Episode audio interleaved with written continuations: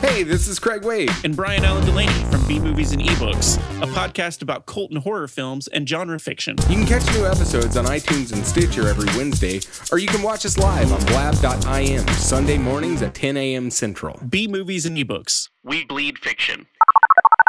The following podcast is a B&E network exclusive.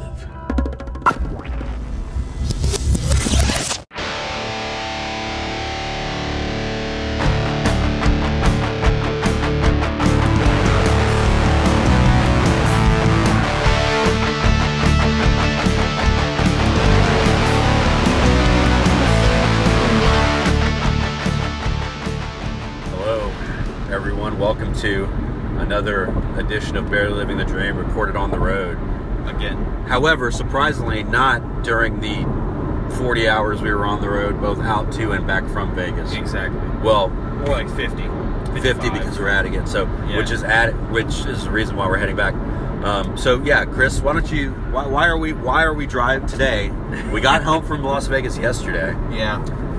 Why are we now driving back up to Northwest Texas? Well, you see, it was uh, middle of the night. Chris Warren happened to be driving the lovely van that we got from Enterprise uh, for our transportation all the way there and all the way back, and also to take actors and crew to set. Yeah. um, as we were driving home late last night, it was probably about six in the morning. I was early yesterday morning. early yesterday morning. Excuse me. Yeah. Uh, it was probably about six thirty. Actually, it was six thirty.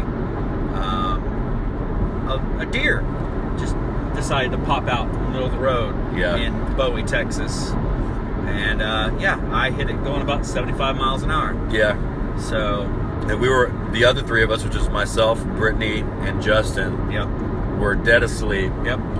So I woke up from a dead sleep. What was that? Was it screaming "fuck, fuck, you were fuck"? like fuck, fuck, fuck, fuck, fuck. and I put my arms up like diagonally to try to brace myself because I thought we were flipping through the air. yeah, we weren't. Yeah, because I was like, okay, this is it. You know, how am I gonna, how am I gonna live life being para or quadriplegic? Yeah. Like that's that's the first few things that went through my head, Yeah. and then I was like, God damn it, Chris, you killed the day. We were gonna get home at like 10 a.m. I know. Yeah, but then I realized, you know, once you said it was not your fault, it was an animal. It's a fucking animal. There's Yeah. nothing I could do about it. It was Yeah. either hit the animal or hit a car. So Yeah.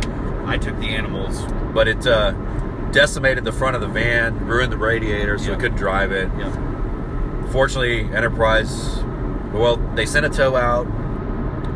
Justin's Justin lives in Fort Worth or near Fort Worth, so he was close enough to where his wife could come and get me, drive me to the Enterprise that was nearest. Luckily, I found out when I got there, they're the only Enterprise that's sort of like up in the boonies like that. Oh wow, we got. It was lucky. it's still about 25 minutes away, Yeah. but uh, they gave us a replacement car. Unfortunately, it was a car. Yeah.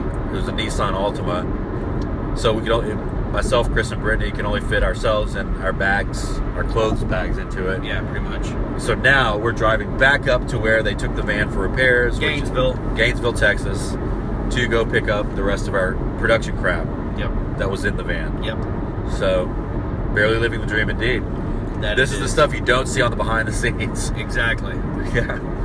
Um, so yeah, let's uh, we'll sort of like do a quick recap Yeah. of the experience because Brittany's not here. There, I mean, I don't know why we didn't record something with Brittany and Justin in the car. Well, I know why. We just talked about it. We, Yeah. were, we were super tired. We were all exhausted. Could barely so- think. We took a good picture on the side of the road, though. Yeah, that will be up. That'll be soon. our new podcast Yeah. picture, I think. Yeah, it's pretty With our funny. bags, where we look like transient travelers. It's like you said. It's a good bookend. Yeah, it's a good bookend Yeah. to the to the experience. Um, so yeah, a lot a lot happened. We'll talk about the curse of the grounds or the alleged curse of the, The grounds, alleged curse, which is yeah. not wi- it was not something we coined. No, not at all. I think the direct the director Rich Yeah, or Rich. maybe Mark Rich, I think it was Rich and Penn. Rich Yeah. and Penn coined Yeah. the term because Yeah. they think the movie's cursed. Yep. And we'll talk about that. Yeah. But first, we, before we get to all that, um, let's circle back to our last podcast. Yeah, right. Apparently, there was some blowback, which, of course, that's to be expected. It's not the first time. It's like Nope. the sixth time that's happened for me. Yep. Nobody ever listens. Right. Uh, and it's always a cycle of fuck you guys, then like indifferent and weird to you guys, and then we apologize to you guys. And I swear I've gone through this like 30 times It's crazy. witchcraft, s- s- the sweatshop stuff with all the money stolen, the placeholder stuff, you name it. Yeah. You know, so this is not my first rodeo, and it's like when stuff started happening, I was like, here we go again. Yeah. You know, the only difference is that we were working on a movie at the time, so you could, it's, you know, we really didn't have time to pay attention to it. Yeah, I but didn't even want to pay attention to it. but here's the thing, like you know, there was some there was some reaction and people a lot of people were like, "Yeah, exactly. That's exactly what happened or that's exactly what happened on this other film. We totally relate to that. This is not how things should go."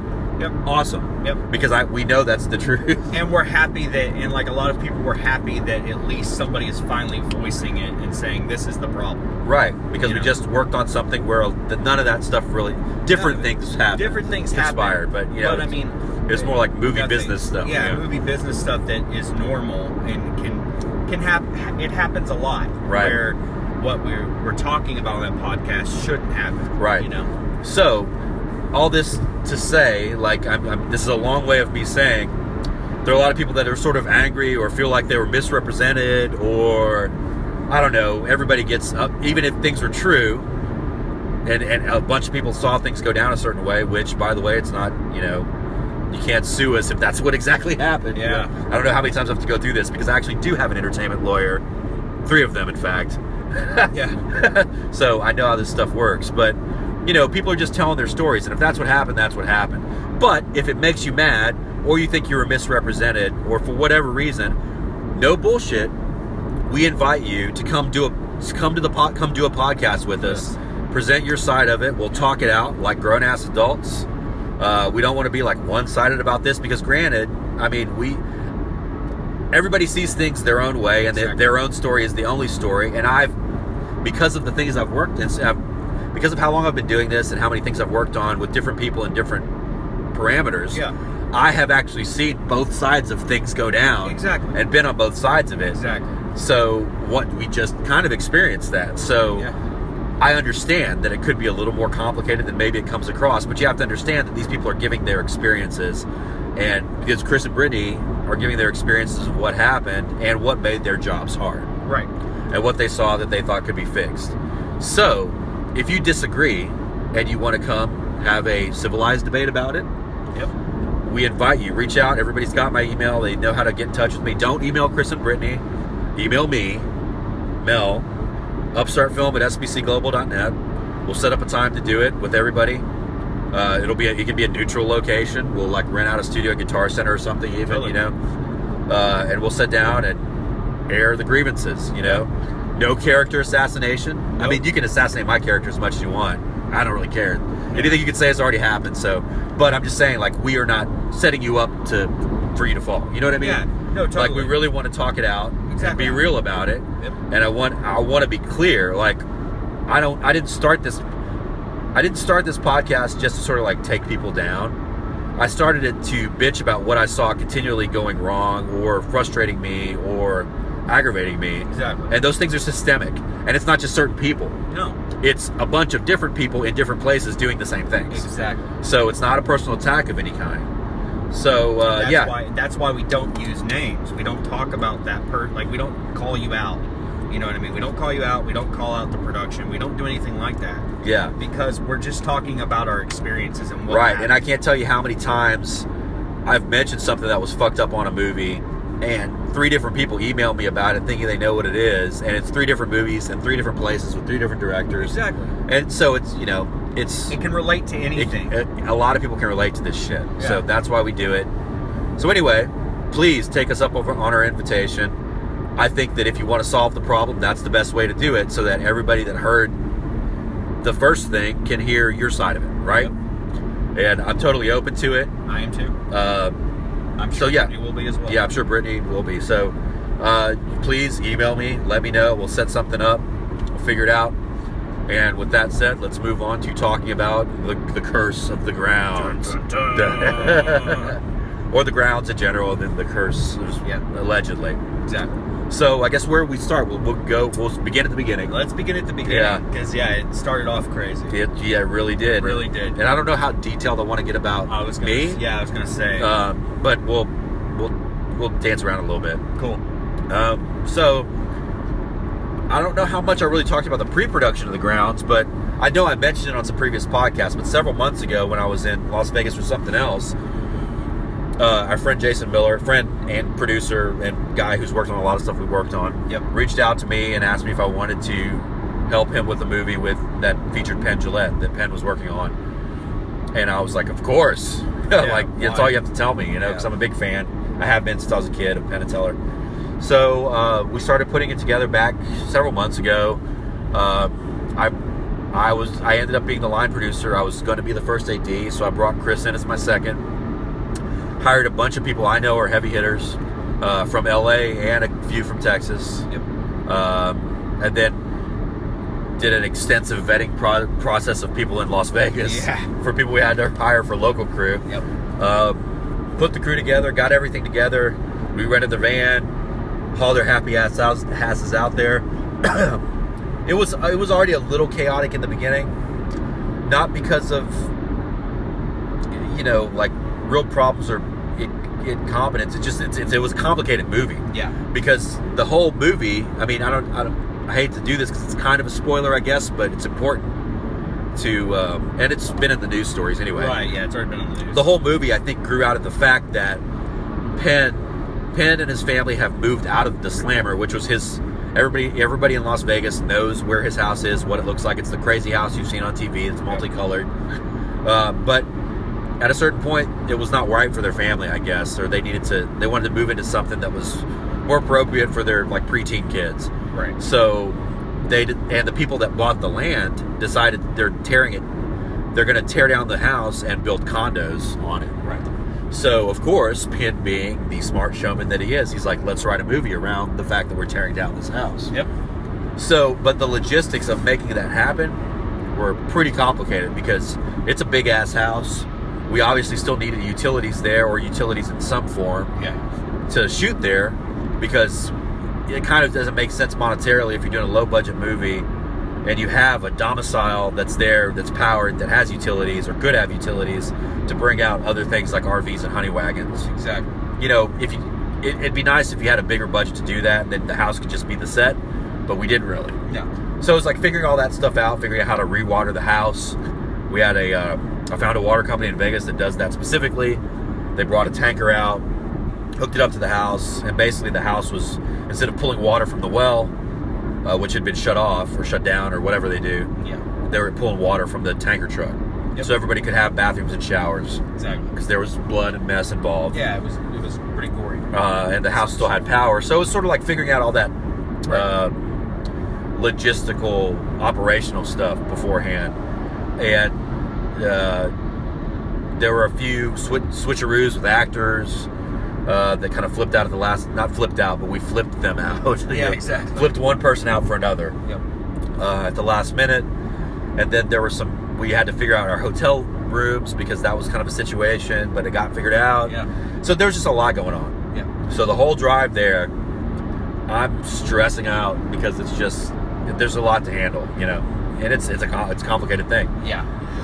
We get there, and I think we we arrived. I think we had two days to spare, Yeah. right? Yeah. We got So we- there Saturday. It was Saturday early afternoon. Right. when We got there. So we arrive at the Slammer first, check it out. Mark Mark David, the DP, is already there. Rich Nathan- Nathanson, the director, is already there. Production design is working. Uh, we kind of just checked it out, and then I, we all went back to the Rio, checked into our hotel rooms. Uh, is started? Is that when you guys went to Costco? Uh. No. We. Well. Yeah. Yeah. We went to Costco. Yeah. We went to Costco right right after we arrived. I think.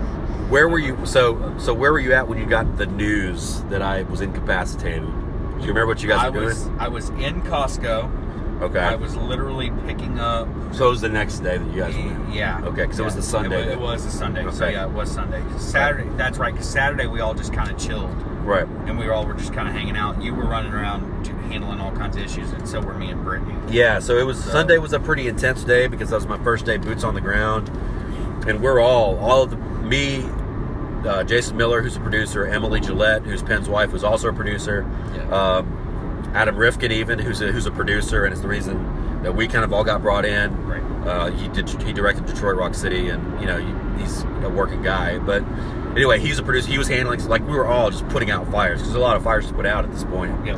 And you know, we're starting. the shoot starts the next day on Monday. Exactly. So we're all just running around and trying to take care of shit. And so I'm there. I'm back at my hotel room at my computer, working on the budget. Actually, I was reconciling some things. Yep. I I felt like crap the whole weekend. The drive out, you know. And you guys told me after the fact that Yeah. I looked like crap. I, I, wa- I did well. I didn't want to point too much attention to it because I didn't want you to start freaking out about that, you know, what I Yeah. mean, and add more to what you were already dealing with. Yeah. So I was just like, okay, just let it go. And you and you probably attributed it to just me being stressed out Exactly. about all the stuff Yeah. because it's happened before. yeah. Although I do have to say, I think that's the most I've ever seen you. You know what I mean? Right. Like at one point, I was like, okay, this is like, getting a little too far. You know Yeah. what I mean? But I was like, I don't. I didn't know how to say it. You know what I mean? Because you know, it's the work ethic that we have is like, fuck it, who cares? We just have to keep going. You know? Right. There isn't really a stop button, even though there should be now, Yeah. especially. Yeah. Um, but go Yeah. ahead. Yeah. So I was working uh, on the budget. I stood up from I stood up from the desk where I was sitting down and, and working on the computer.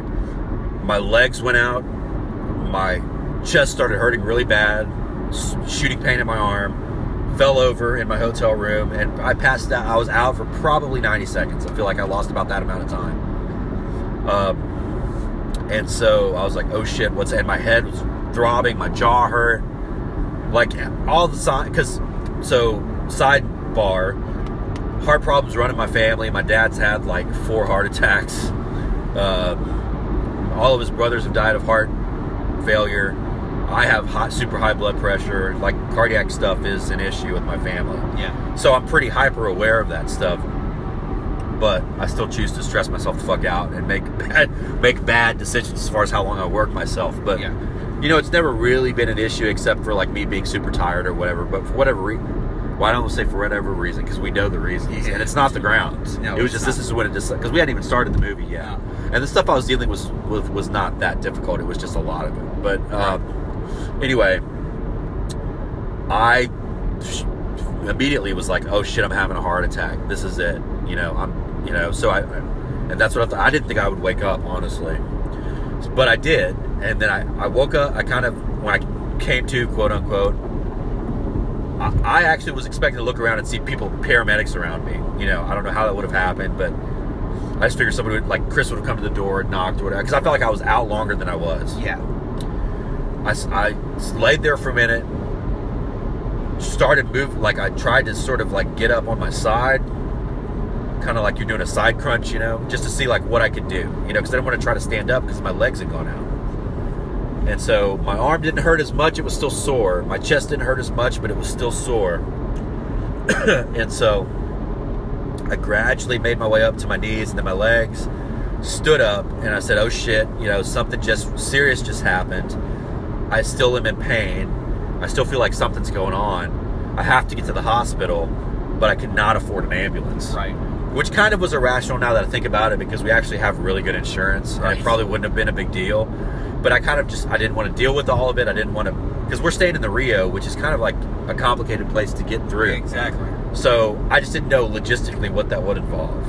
I thought it might be easier for me to just figure out how to get to a hospital and go to the emergency room. Um, so I was like, okay, let me just see if I can walk a little bit. So I walked around the room a couple times. And at that point, I knew where the Uber station was at the Rio. So I was like, you know what? I'm just going to go downstairs, find the nearest hospital, and I'll Uber to it. So I make it downstairs, wobbling, and it's like the, the world is swimming. So I'm, I've, everybody in there probably thought I was wasted because I feel like I was swaying through the casino and stuff. Get to the Uber stand. The guy's like, "Hey, buddy, how's it going?" And he looks at me, and I think I looked bad, and I think he probably thought I was drunk too. I thought I was going Yeah. to puke in his car, but I was like, "Yeah, I just go to the hospital." He's like, "Oh, something wrong?" And of course, I'm like, "I don't want to say something's wrong because that there be some li- maybe some liability thing where he won't Right. take me. I don't really know." So I said, no, I'm just visiting a friend. She's a nurse, you know, trying to make it seem kind of sexy. Yeah, You know, yeah. like maybe I'm drunk and going out for like Yeah. a booty call or whatever. So he doesn't ask questions. So we get to the hospital. I get to the emergency room. I walk up to the desk, and I s- and, and the, the nurse on duty. And there's a lot of people there, as emergency rooms are Right. the nurse on duty is like, sir, what's wrong? And I'm like, my chest got. And he's like, fill this out. And I guess it's because I wasn't passed out or my lips weren't blue. They didn't think it was an emergency. So immediately he was just like, whatever, fill this out. So I filled it out, filled out all the paperwork. I kind of already felt a little bit better because I was in the hospital, but I still felt like shit. I knew something was still going on. So I hand over the paperwork. They they immediately test my vitals, and as soon as they saw my blood pressure, they're like, I hear like they put the cuff on, they look at it, look at the numbers, and, they're- and the guy immediately his attitude totally changed, Yeah. and he's like, cardiac, cardiac to the front, cardiac to the front. So immediately they rush me back into this cardiac treatment area. They put EKG stuff on me Yeah. and start doing tests because they're like, um, what just happened? Yeah. And so I told them, and they were like, "Okay, so what's?" And I mean, this, like I said, people were like swarming around me immediately because they're waiting for me to go out again at any time, I guess. Um, so they put the EKGs on me. They run a few tests. They they they, they tell me they're going to run more tests. They admit me to the hospital. They let's see, they did the EKG, the EEG. They did an ultrasound on my legs to make sure I didn't have blood clots. Um, cat, they did a CAT scan. They did a lot of shit. They immediately gave me morphine for my heart. Um, I feel like that's when they started giving me nitroglycerin. Yeah. They gave me a bunch of shit in the IVs. Potassium because I was super dehydrated, which burned like a son of a bitch. It hurt every time it went in my arm. Uh, I just remember, I remember that vividly. Um, so anyway, that first night they, they sent a cardiologist in, and, and at the same time, like while this is happening, at first they're like, "Oh, we need to see your insurance," you know, and it's like they were being tentative about what they were doing. Yeah. And then when they saw our, my insurance, they're like, and "It's like I was admitted to the Golden Gates." Yeah. because my wife Melanie has really good insurance, and I'm on that insurance. And so anyway, whether or not that made a difference, you know, it definitely sort of changed a few things. It seemed like anyway. So by the end of the night, I I, I think it was actually the next morning when I really found out they were they they kind of were just really tentative about what they were telling me and what had happened and what they had discovered from all the tests. The next day, uh, in the morning, they had a, cardi- a different cardiologist come in, and basically I had a what I'll call a serious episode, Yeah. a serious cardiac episode, um, and that's what had happened. Yeah. And they they were like, well, we we've run a lot of other tests. Your cholesterol's not high. You're fairly young. Like, does heart disease run in your family? And I was like, yeah, you know, my dad's had several issues, and all his brothers died of that. And they're like, okay, well, what's your stress level like? He's like, oh, how much time you got? And so then, then they, they, I did a stress, t- I had to do a stress test later that day, which was very weird. Um, okay, and that's just basically how they gauge how your heart responds to stress. And through that, through the episode that happened, they were, they were like, look, man, you need to really seriously reevaluate how you handle this stuff and what you're doing. And uh, honestly, I think it was the last two or three movies, minus Sequence Break, that did it to me Yeah. you know, because those I never really started getting anxious and sick up, up until these last few films, Yeah. starting at the pizza joint. Honestly, surprise, and uh, moving like uh, up, continuing up through the one in Las Vegas, the last one in Las Vegas, because they were just all a mess. They were all super stressful. they all just really pushed me to the limit. I think Yeah. and I, I was experiencing a little bit of that on Sequence Break. I mean, you guys heard the, even though the movie itself wasn't bad, you guys heard the podcast I did where I was recording myself every morning and I was literally sick and felt like shit. I mean, that was real, Yeah. you know? So I think it all culminated in this. So basically, what happened was I was, they honestly, the cardiologist was like, you need to go home right now. Yep. And I said, I cannot do that because I've been hired to do a job. I need to at least be here and facilitate, at least do what I can, Yeah. is what I'm thinking. Because I'm worried about the money. Because if I go home, in my mind, I'm not going to get paid. So how much is that going to stress me out? Because I got to pay rent, I got to pay bills. Maybe that wouldn't have happened. Maybe they would, you know, maybe I would have still got paid. Who knows? But I'm not just going to assume it's going to happen. Right. So I'm like, I gotta fix. this is fucked up, but I got to figure out a way to continue working. And honestly, the hospital is the only place I was at that got free Wi Fi. Yeah. We had to pay for it in the hotel. Yeah. So I'm still sending emails, replying to vendors. I'm kind of offloading people to Chris as much as I can because he can more answer questions like, you know, being in the thick of it at Yeah. this point, like about actors and schedule and stuff. I'm trying to do as much work as I can and telling as few people as possible about it just because I don't want everybody to freak. But also, we shoot, you know, we started shooting on Monday. Monday. Saturday, Sunday's when this happened. So I'm trying to still keep everything going Yeah. as much as I can, grease the wheels. Right. And I immediately knew I was like, Chris is gonna have to first because they these people want me to go home. They're not gonna if I you know if I go to a movie set and try to AD, I'm gonna have another one. Well, there's no fucking way I was gonna let that happen to begin Yeah. with. Like, Yeah. The second you told me that, I was like, okay, no. Like, Yeah. I already knew what was gonna happen. Like, so Chris stepped up to first, which means you really didn't have a second. Yeah. Again. Yeah. That seems to keep happening to us. yeah.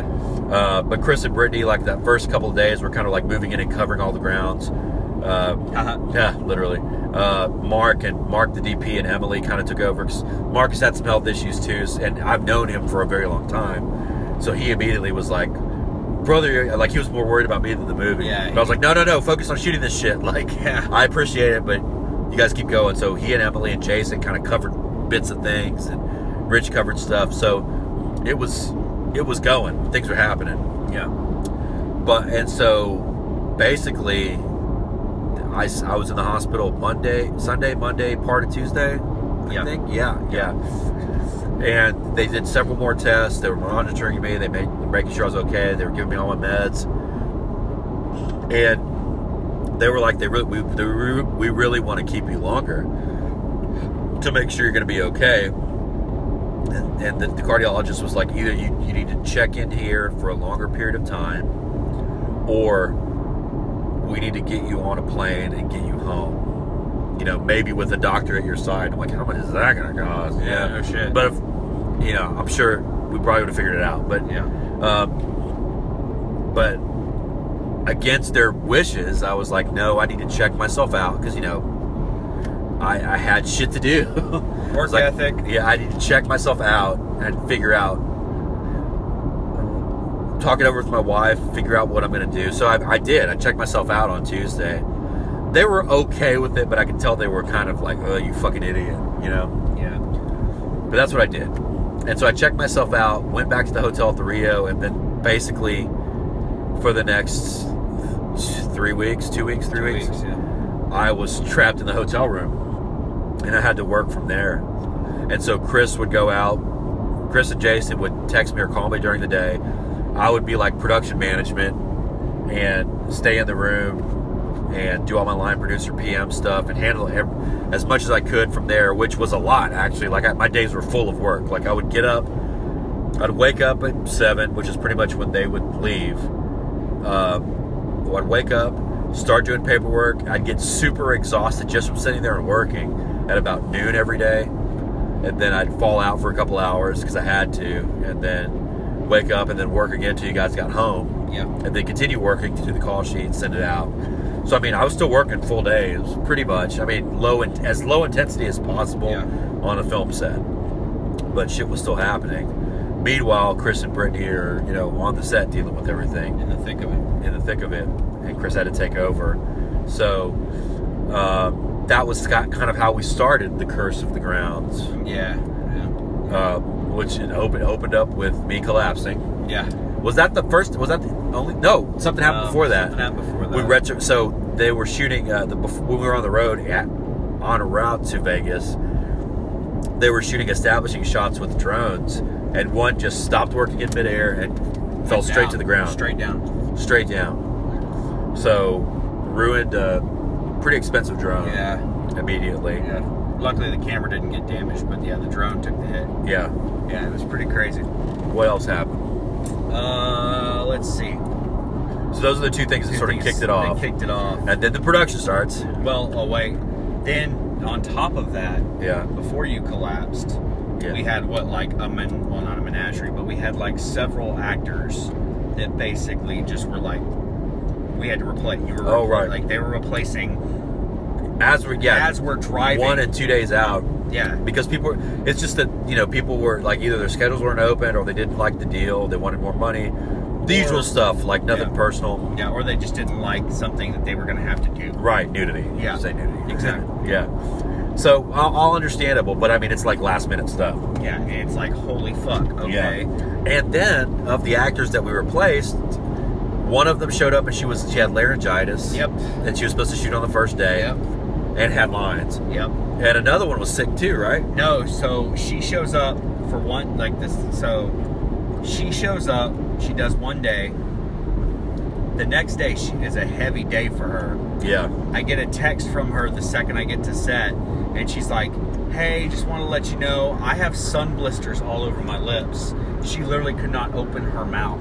yeah Like that's how bad it was. and that was from shooting the day before Correct. Yeah. But she wasn't even in the sun that much. Like Well, it's the desert, you know. Well, yeah, but I mean, Yeah. compared to me, Brittany, Rich, Mark, we were out in the sun all fucking day. she has You those know? bee stung lips, though. They're, Yeah. they're sticking out. They catch the Yeah, sun. yeah.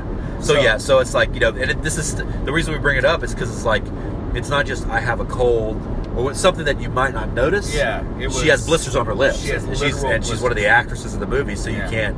Can't shoot her like that. Right. So, so there was that, Yeah. and then like as you got in, like what what was the weird shit that started happening as you guys got into it? Um. Well, we well The water leak. we had the water leak. There was a water so because no one had been on, been at the slammer for like it was over almost six months. Yeah. I think it was since the last tenant had been in the place. Yeah.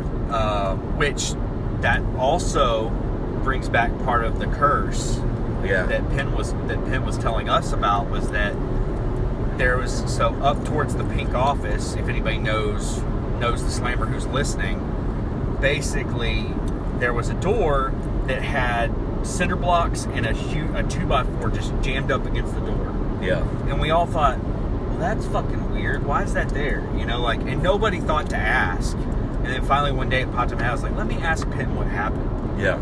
apparently the reason that that was there was because some guy broke in and when he broke in he put it he held the the the old tenant held him at gunpoint so because that door wouldn't lock Yeah. so the guy basically put cinder blocks and a 2x4 and blocked it up and they never moved it Yeah. because all the other doors in the place would lock except for that one Huh. so yeah, that was an interesting thing that happened. But um,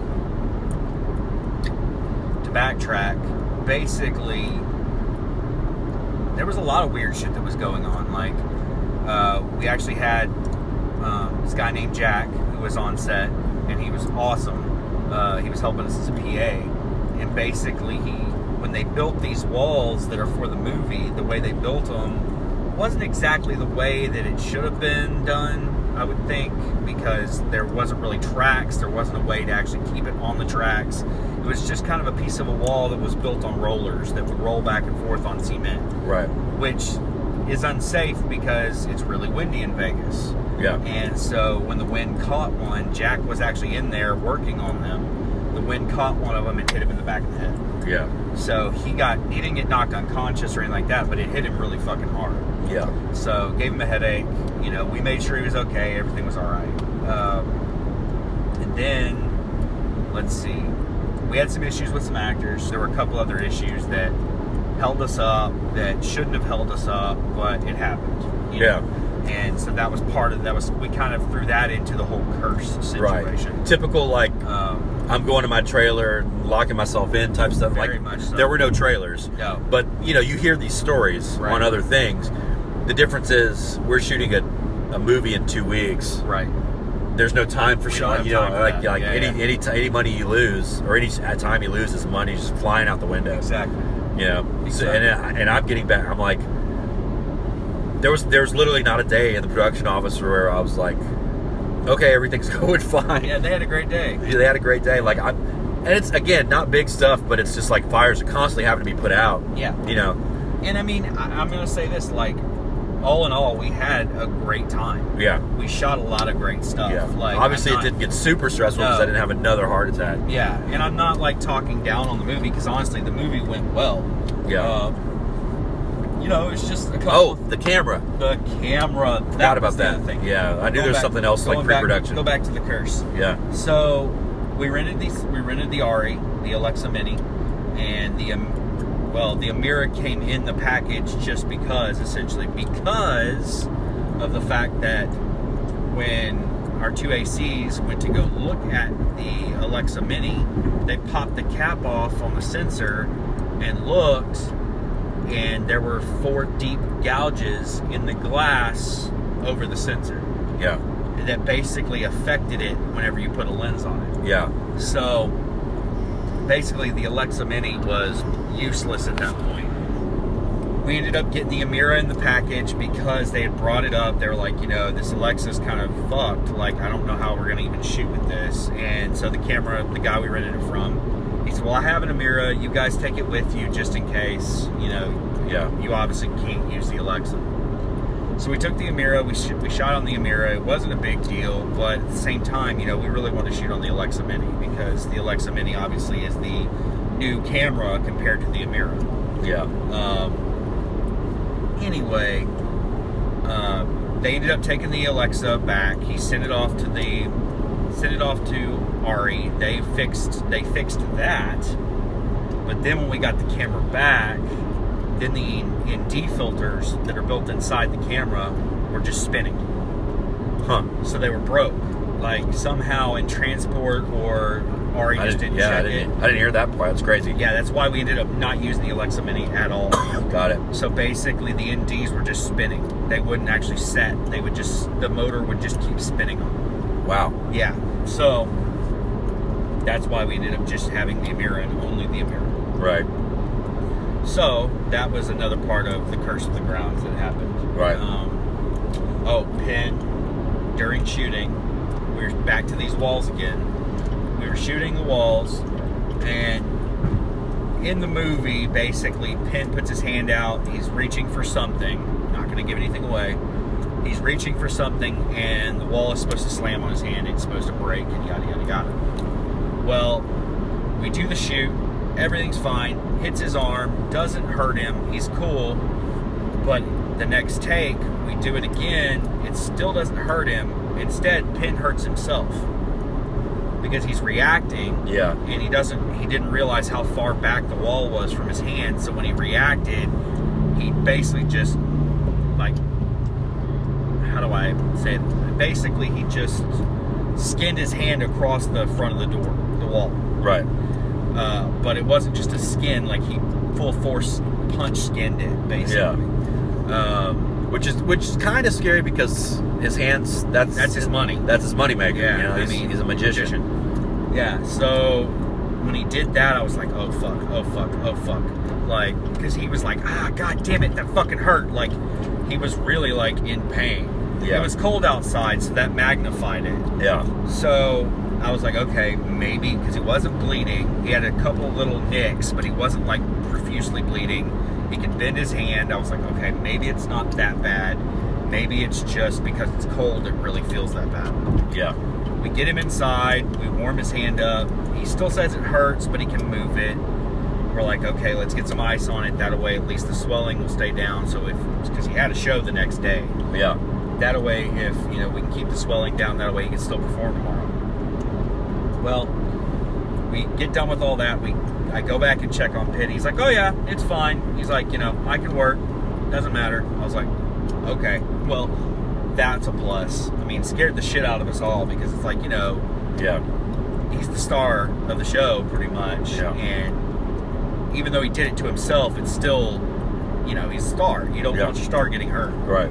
So there was another thing that happened. Uh, I'm trying to think what else.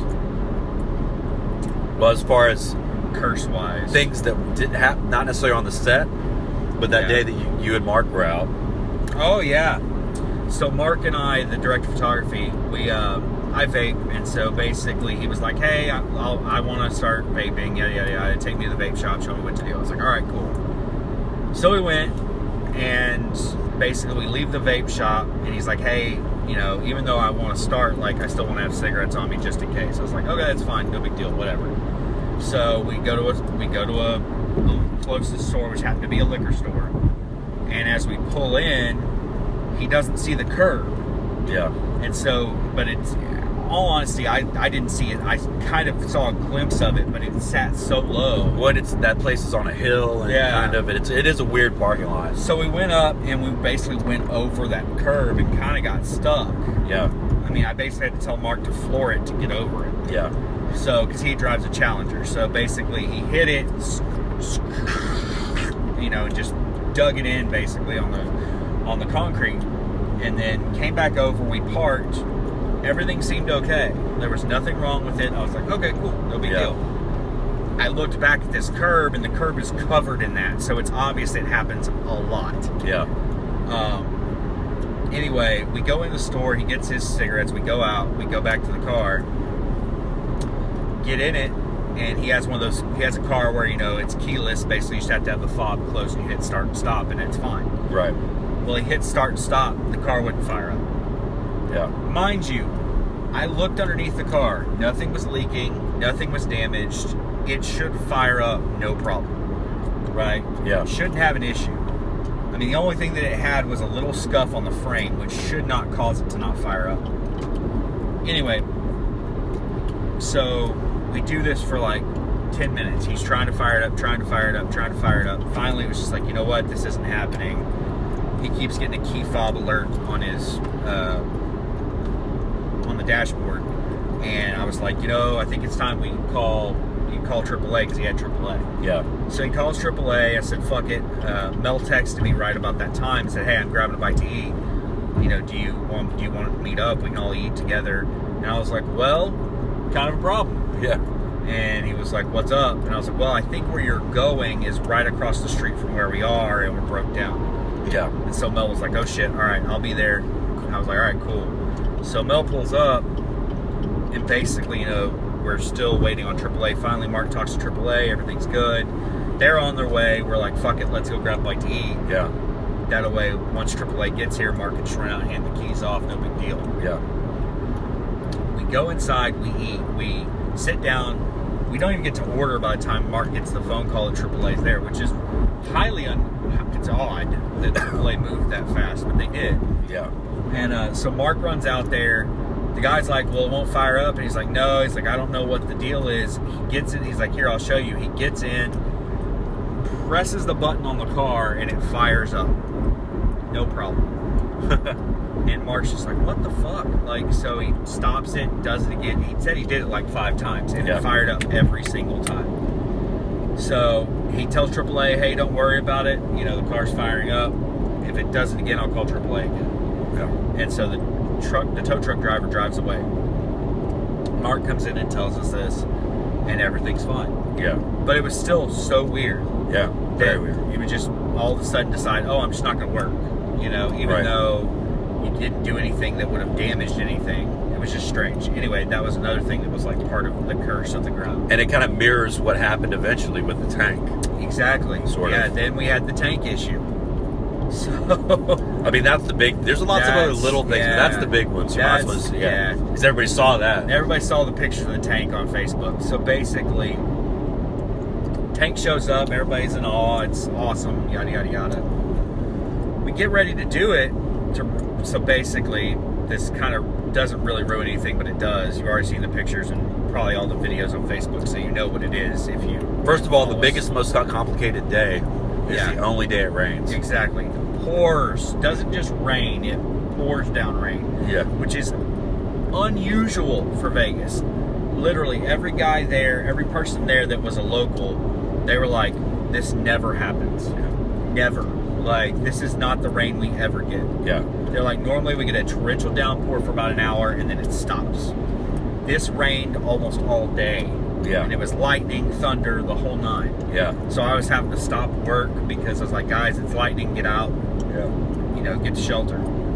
So, anyway, moving on, tank gets there, we get ready to go, we do our safety meeting, we talk about it. And I happen to, the first time I noticed this is the day, of course, of the tank. I'm walking inside the A frame of the slammer where the living room den area is yeah, and I'm walking around. I'm like, wow, that's really spongy. That's weird. You know what I mean? And didn't, never thought about it all the other days we were there and inside that room. Yeah. Never ever thought about it. I was like, man, this is spongy. Are we sure this tank is gonna make it through? And mind you, the night before we were talking about all this tank stuff, and I was like, well, let's be ready for this. Let's be ready for this. Let's be ready. What if it all comes crashing down and then we have to stop? Yeah. Because we have to get the guys out. You know what I mean? Like, there are a million things that could go wrong. Yeah. You know, you're running a tank through a house Yeah. essentially. Um, anyway, one of those things was, what if it gets stuck? Right. You know. So we go through the whole safety meeting. I talk to the tank guys and the demo guys, and I'm like, "Hey guys, this, this floor's a little spongy. What's up with that?" They're like, "Well, there's actually a crawl space underneath, and this is coming from the demo guys. There's a crawl space underneath, and it's like a foot and a half down. We've already talked to the tank guys. The tank guys say if it's only a foot and a half, we're okay. The tank will crawl through. It's no big deal." Yeah. Well, we get ready to go. Uh-huh. Uh, Right? Tank gets ready. Tank comes up to the doors, gets ready to rock and roll, fly through, because it goes through the entire apron, which you can see on the news report as it's it started to move and stuff. Yeah. Well, as we all yell action, and we have we have like five GoPros going. We have three reds. Actually, had four reds on that, and the Amira Yeah. full coverage of this thing, like busting through this house. Yeah. We yell action. We hear the tank just firing up, getting ready to go. It, you hear him put his foot down to haul ass, and all of a sudden you just see the front of the wall bulge forward, Uh-huh. and then it's just billows of smoke, and you hear the tank, "Wah," just blaring noise basically. Yeah. And then all I hear over the radio that comes from John, the head the head tank guy at Battlefield that we were working with. Cut, cut, cut, cut, god damn it, cut. And we were like, I was like, oh shit. And you can hear it on John, on not John, on Justin's live feed. You can hear me go, son of a bitch, what happened now? Yeah. And so like I start to head downstairs and Justin turns to Brittany, he goes, I think I don't think Chris is very happy right now. And Yeah. Brittany goes, No, no, he's really not. And so I run back there to see And Bell would have had a heart attack again. Right. Right. So I run back there to see what happened. As I come around, I see that it has started to go through the house, but that it now has fallen into this crawl space. Uh-huh. And what was a foot and a half, quote unquote, was more like four and a half, five foot deep. Yeah. So it literally has sunken into the ground, Yeah. and there's literally nothing we can do Yeah. and it's at an angle to top it all off. Yeah. So now all the fuel that's in it can't reach the fuel pump. So they can't even get it to prime and fire back up. Yeah. So they have to they have to run and go get diesel. So they go get diesel. So heads up, enemies of America. If Yeah. you wanna if you wanna jack us up. Well, no, Oh, this is a Russian tank. Okay. Heads up, enemies of Russia. yeah, yeah. This is totally a Russian tank. So, um, needless to say, they go get the fuel. John's sitting there going, I don't know what the fuck we're gonna do. Like this, he, he the first words out of his mouth is, "Who do I? Whose foot do I have to put in their ass about this shit?" And I'm like, um, I don't know. I had no idea this thing was that deep. Right. And he's like, it's the he's like, it's the demo guys. It's totally demo guys. That's who I have to fucking kick ass with. Well, yeah, those are the guys that sort of you were. They're, Right. they're, they're the main point of contact of how do we pull this down? How do we make it happen safely? And what's the best thing to do? Exactly. They're demolition guys. Exactly. So go get the fuel. They finally get to fire up. They're like, all right, let's just see if we can get it to rock back and forth and maybe get out of the hole. That way we can, which we've lost, we've pretty much lost half a day at this point. Right. Like because And it's the next to last day. It's the next to last day, and it's one of the most important days. There's Yeah. a lot of stuff we have to give. Um, so I was just listening back to that. What what you meant to say was John said, "Whose ass do I have to put my foot into?" exactly. Who's asked I to put my foot into Right. is what he meant. What I Yeah. meant. I To think we say. all knew what you Yeah. meant, but just to, yeah. So Sorry, guys. It's been a long couple of days. Yeah. I'm, Just a still, couple uh, days. well, a couple weeks. So I've been kind of recovering. yeah, And uh, yeah. So they get it to rock back and forth, and finally they get it to where it's starting to come back out, but it's still not coming completely out. They can't get it to pop over, right? yeah, So we're sitting there, and I mean, the hours are just ticking at this point. Like, Yeah. We're just like, fuck. And Yep. it's raining. And is anything being shot? At this point, no. And it's because I, I don't really know why it wasn't happening. I mean, maybe it was. I don't. I don't want to say it's just because I wasn't on set, but they were trying to figure out. They were scrambling because they were like, "Holy shit, this tank kind of was a, you know, a dud." Yeah. So they're like, "What the hell do we do?" yeah. and so they were scrambling trying to figure out how to shoot it because you know now they have to try to cheat around the fact that this whole house isn't decimated Yeah. like it should be Yeah. so they were trying to figure it out trying to figure it out trying to figure it out and uh, i know brittany will explain later whenever she gets back on the podcast uh, and tells her side of what's going on with all this uh, we'll tell more in detail as to what was going on. But from what I understood, it was just they were they could they just couldn't get their heads wrapped around it. It took a while, which I mean happens. I mean especially with something like that, you know, and it's and first time directing. Yeah. And all, Well, like well, I keep saying, and it's it. Every, all of our movies have this. It's a hive chamber scene, yeah, exactly, exactly. and that goes back to it gets its name from like the end of Closet Space, basically, where we had to do that and think on, it, you know, and I had to, and everybody's mind locked up because they didn't understand how the battle was going to go, and people were getting ma- makeup effects was getting done at certain times, and people were kind of like getting tired or getting pissy and had to shoot them out. So it's like you have to know how to shoot a scene like that with pieces of it not being shot. right. You know, either you're gonna shoot them later, or you shoot one person out, or whatever. But you have to know how to piece it together, Right. and that's just hard. It's hard. It- It's very hard. And every movie we've done has had one of those. Yep. Placeholders had had one of those. Yep. So And- anyway, yeah, So it was just, you know, it was a difficult day. And finally, when they figured out how to get it to back out, well, oh, so we had another manifestation of the curse on Yep. this drive, right? totally We did. recorded like probably what the better part of an hour's worth because we're sitting in the trip. We didn't even this no longer mentions the traffic jam. Yeah, this does not mention the traffic jam at all. That we just went So, through. so we had Son a of two part bitch. curse. So we got stuck on our drive up to go get all of our stuff. We got stuck in a traffic jam for the better part of an hour. Yeah. That was caused by a gigantic accident that set the grass on fire. So I had to clear the accident, then put out the fire. Then when we drove through where the accident was, it's like the fire had spread like Yeah. half a mile down Yeah, the road. I was like, what all the, the grass fuck? is black. And Uh, mind you, there's no like the wind is blowing very softly. Like it's not blowing hard. So Yeah. how it spread that far, I have no fucking idea. Right.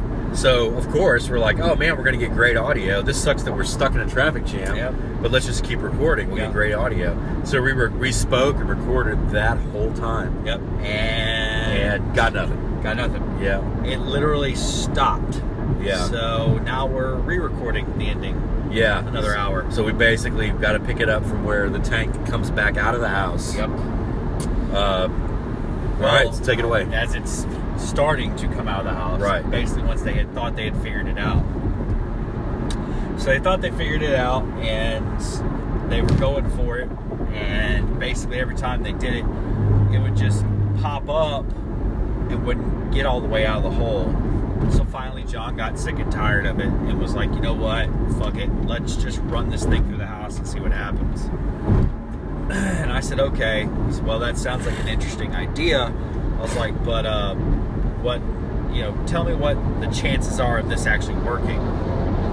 Because, you know, this whole time as they're trying to back, rock it back and forth and they're chunking more shit in it. I mean, literally, like, at one point we were taking palm trees out of the yard and throwing it down in there. Yeah. It was interesting to watch a tank run over a palm tree, by the way. Um, Pull that off the bucket list. yeah, if you've ever seen if you have ever seen something just turn into like splinters, that's pretty much what happened. Yeah. And like you look at like they were throwing two by fours down there and they would become like toothpicks. Yeah. It was crazy. So all this shit's being thrown down in there. Finally, John's like, screw it, let's just run it through the front. He convinces me to do so uh, because he's like, you know what? Even if we don't go all the way through the first hit, we can back out and go at it again and we'll get through it. And I said, okay, so that's fine. So we set up, we get everything ready to go. uh, we're basically rolling, and I radio to John like, "All right, John, we're ready whenever you are." And he says, "Okay, cool." Then I hear Nick, the tank operator, and he basically says, "All right, I'm getting ready to go." And John says, "For it." Well, I guess Nick forgot that he had it in reverse and when he floored it, he flew out the back of the, and over basically onto the patio the way that they wanted the tank to do the whole time. Yeah. Which I remember Brittany actually looked at me and she says, "Well, why didn't we just do this from the get go? like, just everybody go get in front of the camera and then magically the tank will pop out." Yeah. So after that happened, basically we're like, all right, here's the deal. We're just going to leave it out. And he basically was like, we're going to run it right. So we had to get a backhoe with about fif- 40 to 50, maybe 60 yards of dirt Yeah. and fill in the hole and tamp it down. That way the tank could just run straight through. Yeah. So, and essentially, as you see online, you'll see online. There's tons of videos. You'll see the tank going through the going through the house. Right. Yeah, So that was the curse of the tank. that was the curse of the tank. And then I guess there were a few other things that sort of happened on set that were just minor slowdowns, Yeah. whatever. But everything got started being attributed to the curse of the grounds. Right. Um, and then, of course, as we came home, yeah. um, as we we kind of talked about this in the beginning, but well, first of all, Mark got a ticket yeah. uh, on his way home. Kind of his fault though. Yeah, kind of his fault because he was going 93 miles an hour. 93 miles an hour, well above posted limits. Yep. you know, you know, things you shouldn't do. Yeah, and then we so Love you, Mark. By the way. the Texas contingent, or the rest of the Texas contingent, uh, which is myself, Chris, Brittany, and Justin. Of course, we all just wanted to get home, you know, as quickly as possible because we're all tired. Yeah. I obviously had just had an or- a medical ordeal. Yeah. I was just looking forward to being at home. So we decided to leave. Uh, well, we tried to leave. That's, we talked about that before. Yeah. Everybody wanted to go out and have fun. I was ready to leave at seven in the morning, Yeah. but of course I got to wait till ten for everybody to fucking go be Caligula. And yeah, yeah, but yeah, yeah. but it worked out. Yeah. So everybody decides, okay, we're gonna meet downstairs at ten at the van, and we're gonna go. Chris and Brittany are down there. Justin is a little bit late, but e-, even before, like even before we ju- we realized Justin was going to be late, Yeah. I'm already putting out fires from Yeah. other stuff that had happened. Yep. Uh, and if we had gotten on the road earlier, Probably there'd would've be turned back there'd be a good chance that we would have had to turn around and have to come back because there was probably a good you know 45 minutes to an hour where part of the plan for returning some equipment involved me driving back out to the slammer, renting a renting a truck, driving it to Los Angeles, dropping it off, and then flying home. So y- there was just a lot of shit going down Right. and we're all we're all myself, Jason, Emily are all trying to handle because we're trying to wrap up everything, and also shit needs to get out of the house because they're about to like tear it down for real Right. the rest of the way. Yep. So we actually he, Justin came down and we actually sat there for another hour or so, About an hour. like solving problems basically. Yep. Uh, just equipment retur- re- return problems, wrapping out problems, interpersonal issues Yeah. Drama. drama.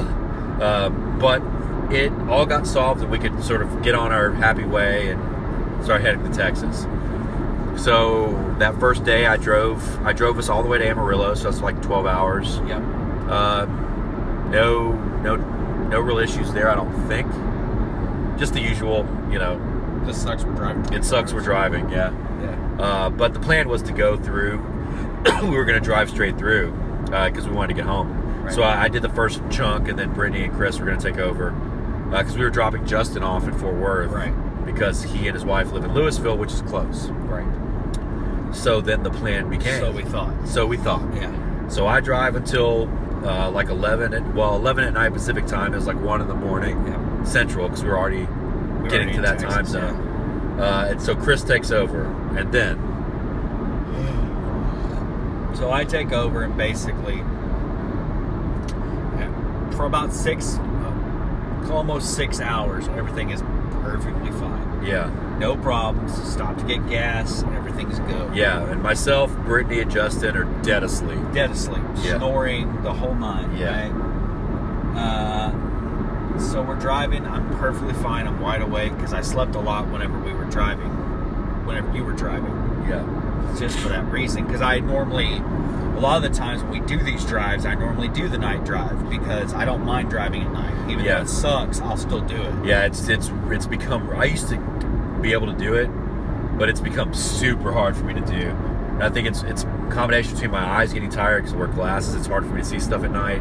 But it just no matter how much I've slept, if I sleep all day and try to drive a few hours at night, I'll still get sleepy. right So it's just it's not safe for me to do anymore. Right. So that's kind of why I make sure Chris is okay to do it.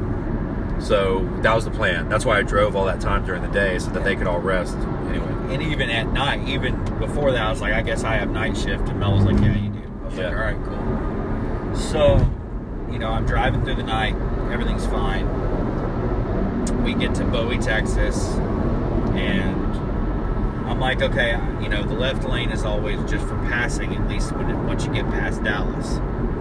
So I was like, all right, this car's driving a little slow because it was, I think it was going like 70 and the speed limit's 75. Yeah. So I went around, and as I go around and I'm starting to go, all of a sudden, bang, we just hit something. And, uh, yeah, it was a, a lovely, lovely little deer. By Yeah. little, I mean not fucking little at all. Yeah. But, um, Yeah, if we had been driving a lower slung car, it would have been in our windshield. Yeah, for sure. Yeah. Yeah. So, I mean, you know, the reality is like it was either hit the deer, like I said before, it's either hit the deer, hit a car. I chose the deer. Um, so it sucked. and then we were down for like Yeah. five hours. Yeah, we were down because uh, so we it happened in Bowie. Fortunately, there was an Enterprise location that was in Decatur, which is about 25 miles south of Bowie. Yep. So we were able to switch, like, get a different vehicle. The problem is they didn't have any vans, Right. hence our current situation. So uh, basically, Enterprise set up a record to come get the van. Justin's wife left Louisville to come get him. And so basically, she came to get Justin where we were at. I rode with them down to Decatur, which is the direction they were headed anyway, to the Enterprise location. Got a different vehicle, which was a car, is a Nissan uh, Altima, which was only big enough for me, Chris, Brittany, and then our bags. yeah. So all of our production equipment had to stay in the van. All the tables we brought, the lamps, the lights, uh, printer. Like there's a great deal of stuff still there. Yeah. Um, but we just wanted to get home, and that seemed like the best option. So we drove that home, and now that's why Chris and I are headed back up Yep. to get the rest of the stuff because we have my Saturn, which we fit all this stuff in before A thousand a times. thousand times. So As long as there's no one in the back seat. yeah, exactly. Um, but yeah, I'm sure we'll post a picture of this lovely doe that we hit. Yeah. um, at some point, It destroyed the front of the van. Like the Yeah. it, busted the radiator, which is why we couldn't drive it. took the grill off. took the grill off. We also, I think we ran over a part of it. I just don't. It doesn't look like it. Yeah. Which is shocks me, but I think we ran over part of it because it destroyed the the hubcap. But then it also in the in the actual hub of the wheel, it there's actual hair. Like you can see the fur yeah, in one of the pictures that I took. So yeah, pretty crazy. I mean, because when Justin and I just while we were down, as soon as the sun came up, I said, "Fuck this! I'm gonna go see what the hell this was." Because I thought it was a deer, but I'm like, I want to see what the hell we hit. yeah, So Justin, I get out, and Justin's like, "All right." He's like, "I'm gonna go." I guess he told you, "Hey, I'm gonna go with him." yeah, So Justin comes running up behind me, and he's like, "He's like, hey, let's go see this fucking deer." And he's all excited. I'm like, "All right, you sure Yeah. it's a deer?" He's like, "Yeah, I'm pretty sure." I was like, "I think so too." So we walk up, and I mean, maybe a quarter of a mile. I don't even want to say it was that far. And we yeah, walk up, and I'm like, "Well, there's a whole bunch of blood splatter on the road." yeah, And he's like, Yeah, wow, what the fuck? And so we walk over, we cross the highway, which in Bowie is not a big deal at all. yeah, Cross the highway, we go, we look, and there's like a huge rut where originally I thought, well, that's where it like hopped off to die. yeah. But then after we talked about it, it was like, oh shit, maybe it didn't hop off. It got maybe it was just thrown fucking through the rolling grass. through the grass yeah, because there was blood. I mean, everywhere. Yeah. Like, and uh, which I have pictures of all that too. Maybe we'll put those up. Yeah. Um, but yeah, there was blood everywhere. I on was the surprised grass. that it was still as intact as it was Yeah. because, like, what I imagine, like, I imagined an impact like in Br- Bride of Chucky. Like, Yeah. That kid gets hit by the semi, Yeah. boosh, Yeah. it explodes. Well, and that's because you you hit the shit out of it. Yeah. Like, what I keep saying is, so we were all dead asleep. I woke up to impact, Chris freaking out. I just started cursing. yeah. Fuck, fuck, Fuck, fuck, fuck, because I thought, and I put my arms up to brace myself because I thought we'd be spinning through the air. Like, I just assumed it was going to be an accident. Yeah. We hit something, we're flipping. I'm going to be weightless for a while and then, like, Dead. paralyzed or Left dead, you know? dead, yeah. Uh, but no, we just, you know just kind of skidded the side of the road, and then I was like, oh, maybe it was just a flat. Yeah. That went through my head because Yeah. you could hear, you know, Yeah. but it was the other shit dragging. Yeah. Um, and then that's when you're like, I hit an animal. It's like, Yeah. Oh fuck a deer, and I expected it to be in the car. That's what I thought. I thought we Yeah. were gonna walk around and like see the head just fucking sitting there, freaking out. And Yeah, shit. right at twitching. Yeah. but no, No, nothing. There was nothing. I was like, where? Where? I was like, I know I didn't hit a car. Like, because I even looked down the road, and there was no car, there was no nothing. Like, and that's how quick it was. Like, I had no idea what I hit. yeah, I could only think it was an animal because there was no car in front of me. There was nothing like that, and I was wide. I mean, wide fucking awake. So there was Yeah. no car in front of me, so I knew it had to have been an animal or it was a blowout. And Yeah. when you said an- like you said blowout, and I was like, I think I hit an animal. Like I'm almost pretty sure I did. yeah, And so, you know, once we got out and looked at it, and it was like, well, let me go fucking find this thing. and Yeah. See what the hell we actually hit. So yeah, we were down for a few hours as we did the, all that stuff. Yeah. Um, I went to Decatur to get the car. Yeah. Chris and Brittany decided to walk to, like, because we're we're riddle. I mean, we we were on the other side of the highway from a Ford dealership. Ironic. Ironically, because the van we were driving was a Ford. Yep. Um, but there's not much else out there. There's a couple of buildings that were like, maybe something's there, but maybe not. uh, Not super chainsawy, but close. it was getting there. Yeah, so Brittany and Chris decided to walk down to, for shelter, you know, somewhere to hang out, because it was going to take me a good hour to get the Yeah. car and come back, because it's 25 miles away.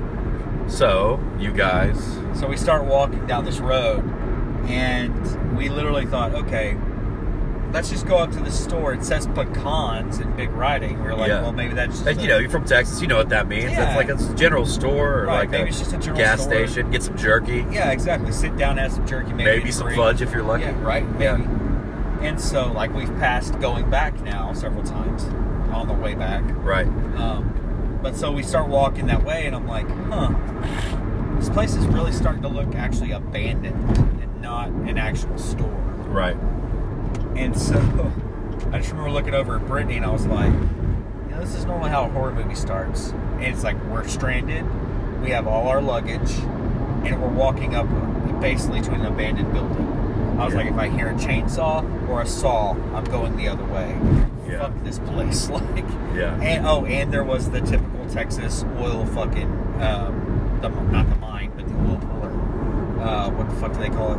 Uh, Derek? yeah, the oil derrick. Oh, Okay, yeah. So like it was just sitting there doing it. Yeah. I was like, wow, all we need is a flare and we have the new Texas Chainsaw Massacre movie.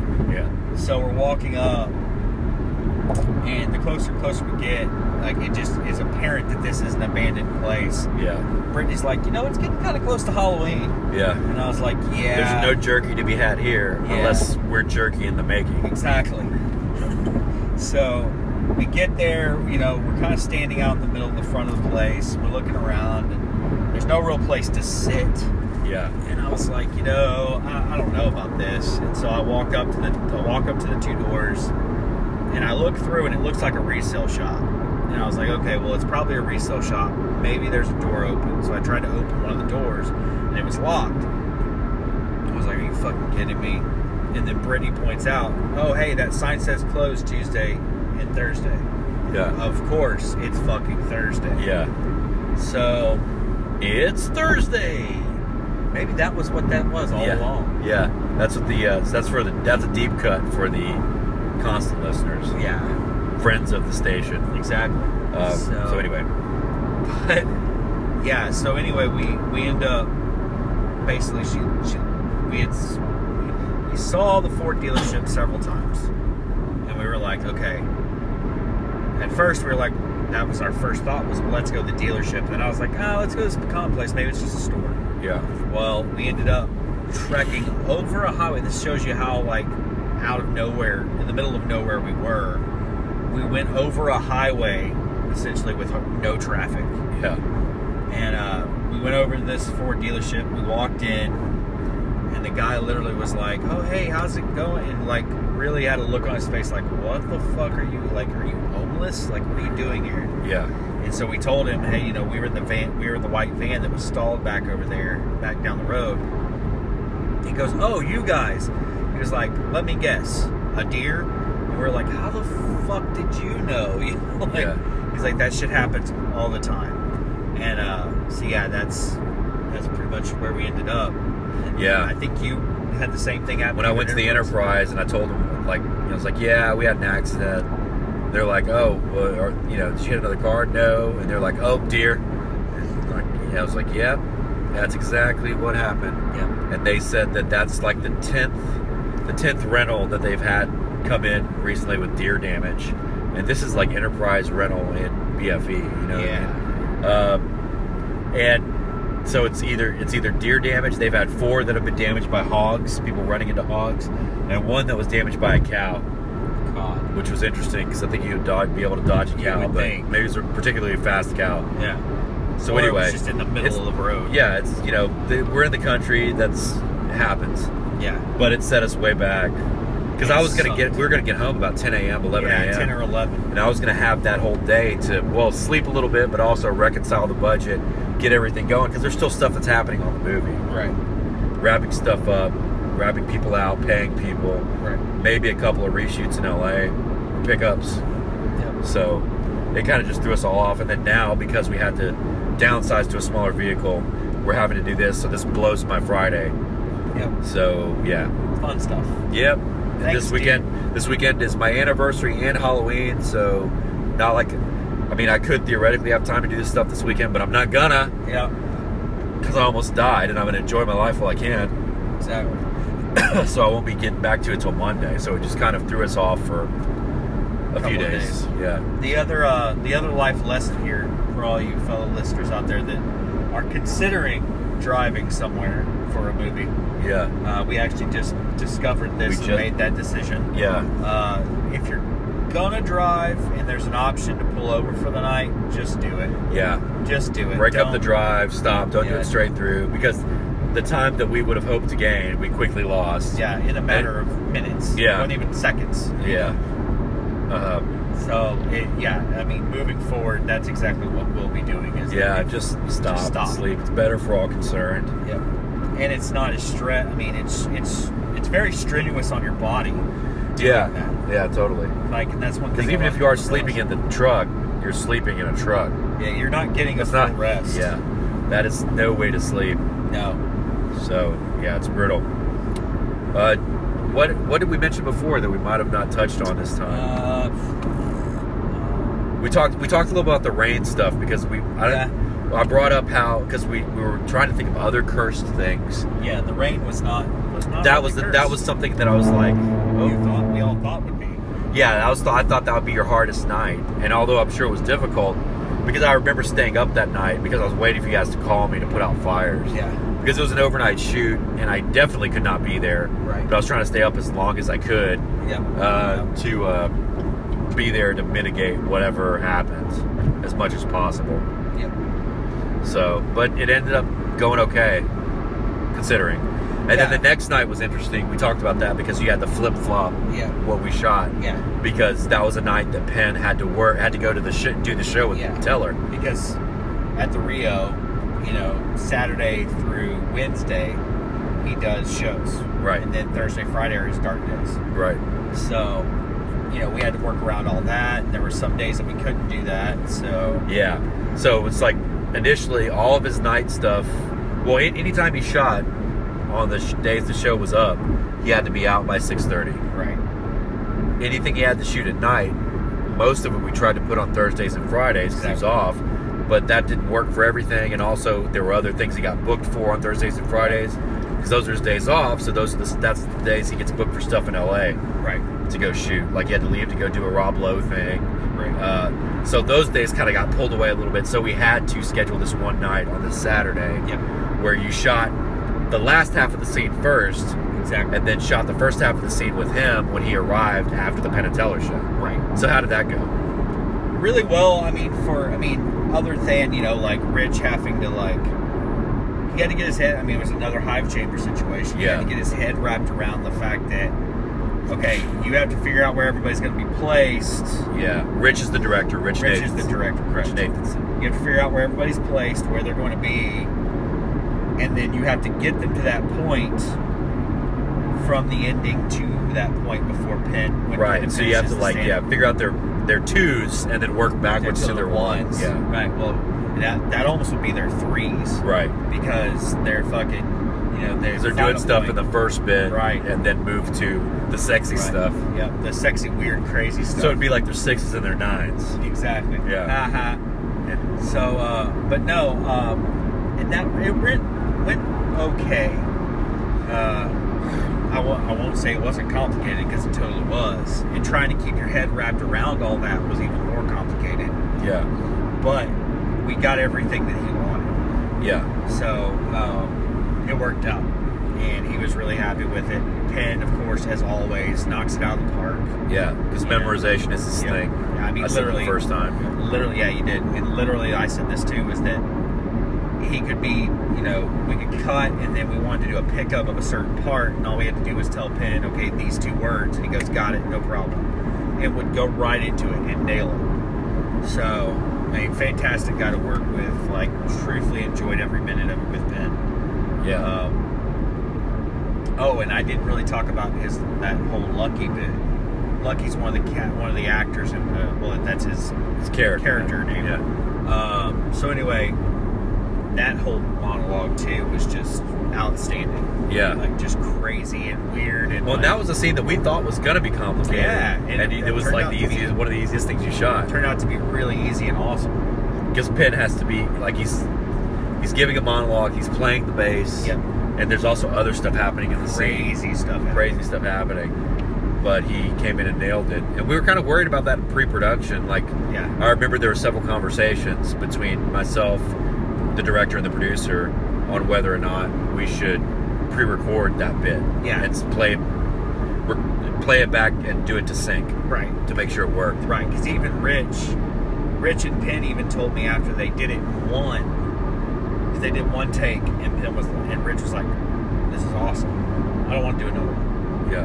But Penn was like, "Wasn't this the one that we were worried that was going to take me like 20 takes?"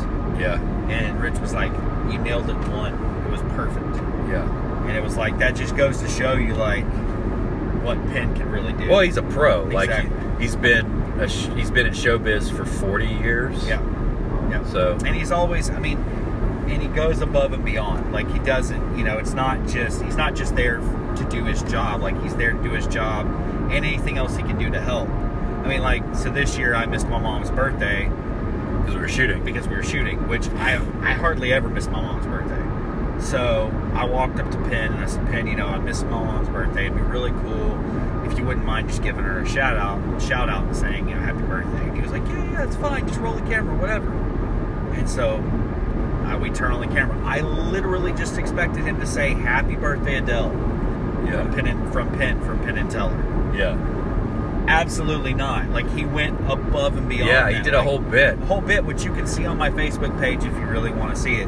But literally went above and beyond, and was just awesome. You know, like and like you could tell the rapport. You were talking about this last time. Yeah, you could see on the video that you guys had a rapport, yeah, and that he wasn't just like you could just tell he liked you. He was happy with how things were going. Yeah, that that led into this. Like I, Yeah. the night, so there was a night that I got hard. Are we still recording? I'm making sure. Yeah, Okay, there was a night that I got hard headed, as is my as is in my character, work ethic. to go up to set, even though I just mentioned earlier it was like I was kind of warned against it. Yeah. And the people on the movie were like, "Don't do it," because I, I kept asking you guys, "Should I come up there and help?" No. And y'all like, no, no. Jason would be Jason would be like, I don't think that's a good idea. Yeah, yeah, you know. So it was understood that I should not do that. But I felt kind of useless, although I wasn't really. I was doing a lot of shit. Like my days were full for sure, but it was paperwork full. It's not the same, right. You know, and it didn't scratch the itch. So one night I had a, I actually had a bunch of paperwork to chase down, and I was and I just figured, hey, I'll take an Uber to set. If I get if it gets bad, I have all my medicine. I can have someone rush me to the hospital, found me to the nearest hospital. You know, it'll be fine. And we, I knew that the PA had to do a run back to go get an actress, Right. so I knew that I'd have a ride back to the hotel. Right. So um, I get funny side story. I didn't mention this the first time. I'm glad we recorded this Yeah. so I get in the Uber, and it was. Uh, I, the, the guy wasn't very talkative, which I prefer. I prefer to just kind of like chill because I'm answering emails on my phone and stuff, and kind of being hyper aware of my my health and my breathing and my heart rate. Because the walk down from the rooms to the Uber s- stop at the Rio or the garage is a long walk. It's a big fucking place. Yeah. It's, it's airport size. Yeah. So that takes a lot out of you normally. It takes a lot out of me because I just had all that shit happen. So I'd really have to like monitor myself. So I was trying I was trying to like kind of pay attention to how I felt when I got in the car and relax for the ride. So I prefer people don't talk to me Right. and I'm answering emails. And so he's just driving, he's doing his thing. We get closer to the neighborhood, and uh, as we get closer, I can tell he's like, okay, I'm gonna be, I'm gonna, I'm gonna add a little extra. I'm gonna work for that Uber tip, Yeah. and or I think it was Lyft, so the Lyft tip, Yeah. and I'm gonna give him a little local flavor info Yeah. and uh, flew him into a little Las Vegas information. So the Uber or the, the Lyft driver turns around and he goes, "Hey, so you ever heard of Penn and Teller?" And I- in my mind at the time, I was like, "Okay, I can go two ways with this. I can play dumb." Right. and then ma- and make him feel stupid maybe when I get out of the car, which is not really my goal. But I was like, maybe it's funny, you know, it'll be a Yeah. laugh, or I could just like come clean. But if I come clean, we'll probably have to talk about it, and I'm gonna Right. get tired.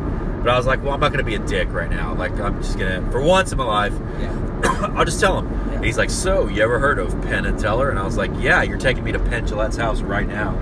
he's like, oh, what, really? Yeah, I was gonna tell you how his house is out here and it's real crazy and it's a local landmark and people go to. And I was like, yeah, we're gonna destroy it Yeah. in a couple of days. Yeah. And he's like, what? He's like, people, you know, that's it's so famous. People go out there all the time. I was like, yeah, and I kind of that by that point it was like fun. And I was like, okay, well, here's what's happening to the movie. He's tearing down the place. He wrote a movie around it. And so yeah, we're that's where you're taking me. Yeah. we're shooting with him today. I have some stuff to take care of, and he so he was like, "Oh man, that's awesome, crazy, good luck." Like you know, and he started asking me all the questions people always ask. Right. How long you been doing it? Blah blah blah. Which, Yeah. but it was fine. I wasn't that feeling that bad, so it was cool. And then when I got, it was perfect timing because when we pulled into the driveway by the gate, Yeah. the, the keypad where everybody parked, Right. right at that point, sh- uh, two of our actors were getting out of their cars. As soon as I opened my door, they're like, "Oh, Mel, producer on set." So it like made me feel like a real badass, and I know the guy heard it. So I'm like, "Yes, perfect timing." Nice. Uh, and so they were the actors were happy to see me too because we had all previous to that my first big outing after everything went down was we all we got we all got comp tickets to the Penn and Teller show yeah. on what night was that The Sunday. the Sunday the first Sunday we got off. the first Sunday we had off yeah. so it was a week into shooting Exactly. so it was a week after I had my episode pretty much Yeah. and I was like I'll test it out see how I feel this will be my night out Yeah. and I was fine. It felt a little crappy, but it wasn't bad. It was nice to see everybody. So that's when I met a lot of the people that I'd only been talking to via email. They're all super supportive, super happy to see me, super glad I wasn't dead, which is awesome. Yeah. Uh, so anyway, they knew who I was. So that was pretty cool. But anyway, I get to the set and I'm just kind of walking around. I'm trying not to go upstairs, which is hard to do at that house, uh, especially because that's where you guys were shooting when I Yeah. arrived. But I waited it out. Jason was like, "What are you doing here?" Yeah. like I've got paperwork to do. Trust me, I'm fine. And uh, I even I even saw you as like, what the fuck? And you were like, I'm cool. yeah, everybody was like, "Oh my god, what are you doing?" And then the PAs were like, "Do you need a radio?" I'm like, "Oh no, I'm not staying that long." Yeah. I would love to, but it'd be a bad idea. Um, so anyway, I was walking around, and it's when then you guys moved to start shooting this stuff with the boy outside the gate. Yeah. So, Penn was hanging around monitor a lot. We were talking. He was asking how I was, making sure I was okay, and then we started focusing more on the scene at hand. And so Penn was like, "So do you think we're getting everything we need?" I was like, "Yeah, I think so." We like, take a look, and you guys were doing the lightning strikes. He's like, "Oh man, that looks so good." And then he would have constant questions about what was go, what was coming up next, what we were doing, and you were out front, so you weren't answering them. But either Jason or Brittany or myself had a quick answer. Yeah. So he he immediately was like, "Oh wow, you know, my movie's in the right hands." Yeah. Like you could tell, he was comfortable with the team we had assembled Right. and was okay with it basically. And he and Rich talked for a minute, and you could tell that there was, you know, we were just in a good spot. Right. So he, I think he quickly realized that things were going okay, Yep. things were going well, and it, was, and but at the same time, it was still going to be tough, but we were going to get it done, Exactly. and that's what happened, Yep. pretty much. And all thanks to our amazing crew that we brought on. Well, that you brought on, really. Yeah. Uh, All thanks to our amazing line producer, Yeah. who, even operating at 50%, did an amazing job. absolutely. Yeah, I'm not going to pat myself on the back too much. But, uh, But no, I mean, but yeah, it's, well, the reason is because we hired all the, our top picks yeah. from Our all the veterans. past stuff we've worked on. Yeah. The veterans, the, the heavy hitters, Yeah. and assembled like the perfect crew. And the people we had to hire locally, I put through an extensive hazing process. So I made sure they weren't crazy or passive aggressive or um, just pieces of crap, Yeah. basically. Like, I mean, I can't tell you how many people I talked to on the phone and I was asking weird questions. And they're like, So what does this have? What does this have to do with the job? And I'm like, oh no, I'm not worried about whether or not you have lavaliers. You're a sound guy. You better have lavaliers. What I'm worried about is if you're a psychopath. Yeah. And if I'm gonna have to deal with a bunch of crazy shit. Right. And Jason ended up being fucking awesome. Yes, he was. Yeah. So Fan fucking tastic. that's guys. uh, again you guys need to pay attention to that kind of stuff when you hire people because you know that's that's when you get in those tough situations that's what's going to really make the difference how how is your crew working together communicating with one another and just generally like in informing the morale of the rest of the crew Right.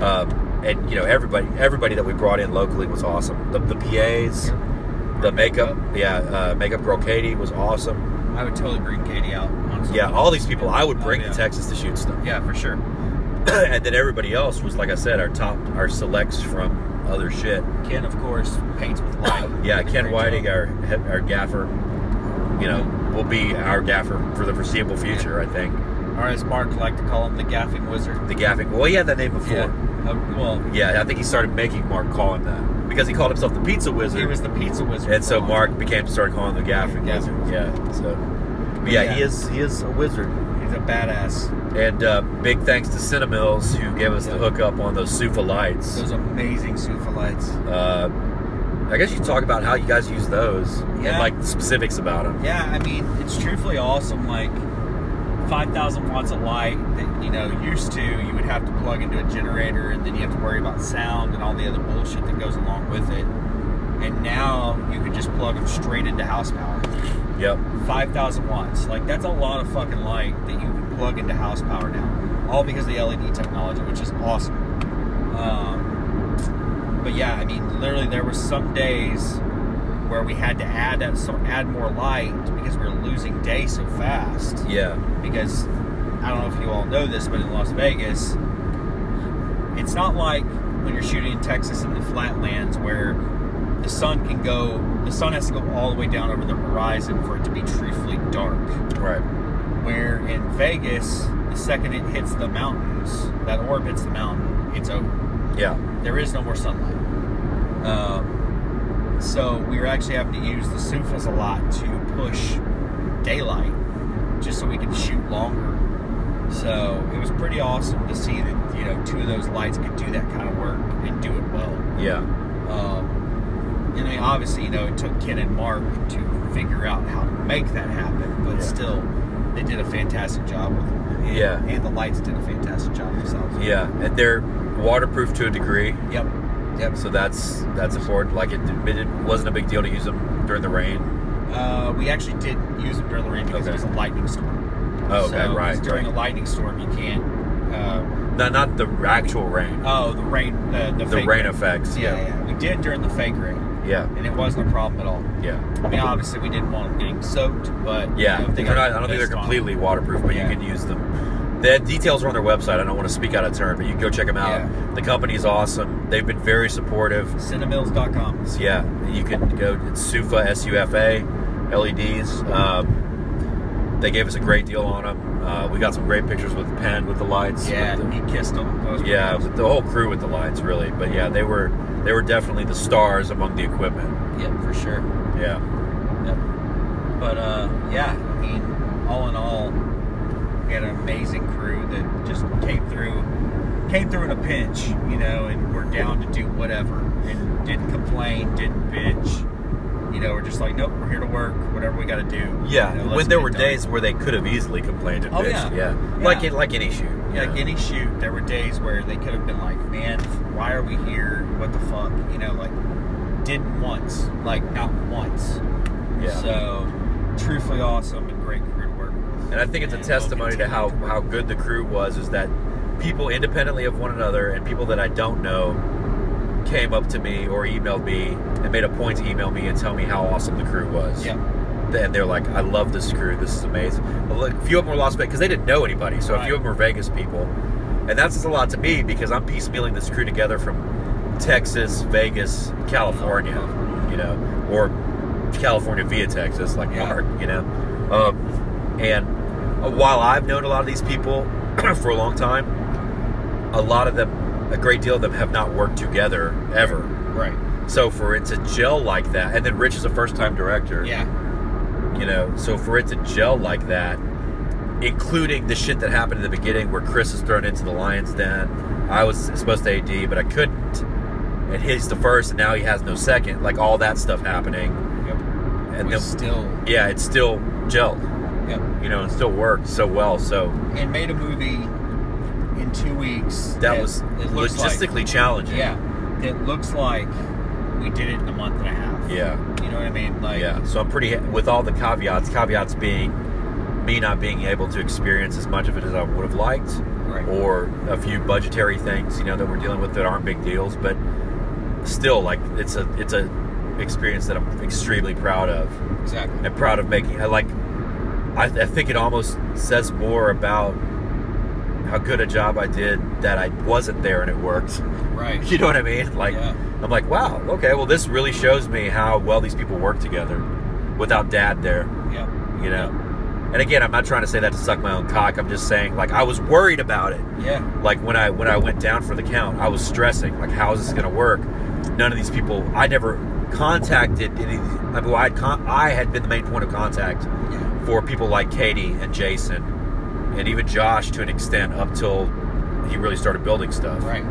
you know so how's that going to work how's the transfer of power going to go but no issues Stepped right in, no problem. yeah no, no problem and everybody worked together to to serve the film Exactly, because that's what it was about. that's always what it should be about What it should be about. Yeah. It shouldn't be about serving other people. It should be about Or your serving- ego. Or your ego. It should be about serving the fucking film.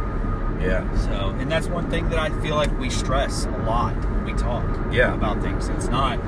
It's not about any other bullshit. Like you're serving. Your job is to serve the film. well Your job right is your yeah job. look and again like, i don't mean to get on the cross but i was in the hospital and still came out and kept working on the movie Yeah. you know people are bitching about less stuff lesser things we are what we're doing now Yeah. is serving the film i mean you know it's sure we're going to get our stuff but It's still, you know, it's the It's- stuff we used on the film. Yeah, it's that, That we, we that we need. took that helped Yeah. us, but that we took and didn't charge for. And Exactly. you know that's on me, I guess. But we also got paid pretty well for this. So I just the way I look at that is I have these things. Why spend extra money on these things? We need the extra money other places. Right.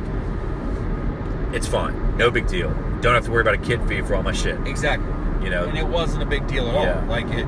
So anything to help the movie be better and help everybody have a better time making the movie and make the best possible movie we can. And everything like that matters. Like even if it comes down to you having an extra table you can bring. Right. And that table is 'Cause- what is used for crafting. or that Right. table 'cause is Somehow used- it's somehow it's gonna have a trickle down effect on something that is either gonna cost you time or money if it's not there. Yep. So Yep. And what's a table? I mean, come on. Yeah. Like, it's not like you're, you know, loaning out millions of dollars. It's just a fucking table. Like, Right. It's not a big deal. so how we're um, we actually haven't talked about this. It's what? That last I think it was the last it was one of the tank days, the last two days, Yeah. you guys had a bunch of investors visit the set. Yeah. Was it the last, very last day? Uh, so there's like 20 extra meals ordered. Well, Would you remember? You remember investors being there? I remember the investors being there. How- That, and that was the day that the tank didn't actually go through. Okay. Well, I mean, how did that go? Like, were they happy? Were they? They were fine. I Yeah. mean, you know, they, they get it. Things happen. Yeah. Uh, they weren't upset. Yeah. Some of them came back to watch the second day to watch it actually go through. Right. Um, but all in all, I mean, I think Jason heard a lot of good things. I'm pretty sure Rich did too. Yeah. And I remember Rich walking up to me at least once, and he said, "You know, I want to let you know the investors seem really happy. They they see what they see what's going on. They're really happy with how it's moving Yeah. and everything else. So And that is a testimony to you, Well- because that that well, I mean, that's why he went and told you that. Yeah. Like, who runs the set? The AD yeah, should. yeah. It doesn't always happen. Yeah. You know. and I'm not trying to jerk myself off by any means. I'm just saying that's what he said. Yeah. You know? And uh, even though that day, like that day alone, I spent a lot of time dealing with tank bullshit. You know what Yeah. I mean? Because it wasn't going through, and because there was a safety, there was a whole bunch of safety issues. Right. And so, and we had a lot of people on set, and there were a lot of people that weren't listening. You know, like there were things to worry about. Yeah. Well, Falling people glass, people falling get, people house. get like mesmerized by cool shit, Yeah. and they fr- they start acting like kids. You know. And they get complacent about everything. Right. So they, because like you can even see it in the videos. 'Cause Exactly. People are like, "Oh wow, it's a tank," and they get they kind of lose their minds a little bit. Exactly. So you have to really be on top, e, extra on top of it. Exactly. So, like I said, at the end of the day, it's uh, it was a lot of fun, and the investors were happy. Everybody else was really happy, even though the tank didn't go through that day. You know, they were just like, no. I mean, it looks like y'all are really getting a lot of good stuff. Everything looks really well. Yeah. Um, you know, and I think all in all, you know, I think they just saw that we all meshed. We all worked really well together. Well, it's clear that you guys were it was a professional crew working on a professional product. Exactly, and that at the end of the day, what's even funny about that is we were down a man. Yeah. We were down Ken at that point. Yeah. So Word. I mean, Roberto Roberto had to step up. Yeah. We should probably tell the, the what Oh yeah, fill that in because that's kind of funny. Yeah. So So- go ahead. On Wicked Tricks Which is a movie we shot Shot. a year ago, like last January. last January, yeah. so on Wicked Tricks, we were shooting that. When we brought Ken in, he actually had to reschedule a trip he had planned so he could be in it with us. yeah. um, that's how we met Ken. That's how we became friends and colleagues and all that. So, you know, it all really worked out. And uh, Keep going. yeah, so on the we brought him in for this one. Originally, if I remember right, Mel. Originally, the schedule was it was where he still could go on his trip. Right. So it was, but then the schedule slid. You're gonna have to Right. hold that for a minute. yeah, and it wasn't going to be an issue at all. You know, like it was like, oh, no big deal. You know, it's it's fine. Like the schedule would work out. Yeah. Well, then you know when they did that, then basically they had to rearrange some stuff, and Kim was like, I just can't. Like I've already rearranged it once. I can't do it again. Yeah. And so, but I didn't want to not have Ken. Right, we had to have Ken starting at Yeah. least, which he went for I think s- ten days. Was it ten out of the fourteen days, or was it eight? Uh, it was ten. I think it was 10. Yeah. Yeah. So he went for 10 out of the 14 days. And then right after that, Kim was like, hey, I'm out. See y'all later. So he was basically there for the last, the last day he was there for was for the rain stuff. Yeah. And then he was like, hey, I got to go. So off he went to Florida. Yeah. Well, Roberto, who we actually knew before Ken, believe it or not, Yeah. we met Roberto on Cold Descent, which was in. what was- Uh, uh, well, that was uh, a year before. Well, no, it was the Ju- July or June. No, it was the March before. March, March before. The March of the year before. Right. Yeah. Yeah. So we had Sorry, worked- guys. It all runs together. Yeah, exactly. So we had we met Roberto, and he was actually just a PA at that point. Yeah. So, but um, through that, went to Wicked Tricks. Roberto actually became a grip slash, well, a grip slash. He was a swing essentially. Yeah. So Ken and Berto hit it off, Yeah. When that happened, they basically formed Team Kinberto, I guess is what you could call it, and Yeah. um, have been Gaffer Best Boy together for a long time now. Right. Um, and in fact, I believe Ken brings him on almost everything that Ken works on now. Yeah. So another positive side of all of us working together and what Yeah. what happens when that happens. Yeah. You know, you actually because we bring professional people into the sitting that we feel either they're already professional or we feel like they could really become something and we bring them in and they hook up with somebody and then they end up getting constant work, you know, like yeah. Yeah. like I remember Roberto during Wicked Tricks kept talking about how he was going to have to go home and do his day job. And now he's like, dude, I only do that whenever I absolutely have to. I'm Yeah. always working with Ken. When you put get, keep good people together, the magic happens. Exactly. Yeah.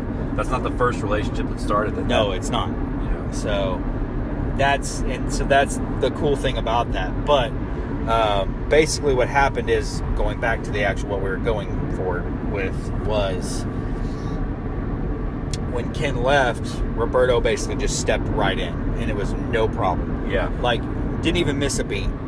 Yeah. Roberto stepped right in, filled Ken's position, and did both. I mean, he was best boying and uh, gaffing himself.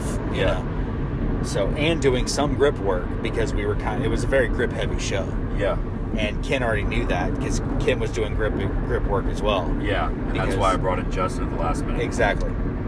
So, in which now is seem to form a a weird trifecta, I guess you would say. Yeah. uh, the which would be which Ken was making a joke. He should change his name to Ken Lighting, and it'd be Ken Lighting and Justin Powers. which I was like, yeah, that's actually pretty good. Yeah. Yeah. So, um, but anyhow, that was that, and yeah, I mean, all in all, an awesome crew. So Yep.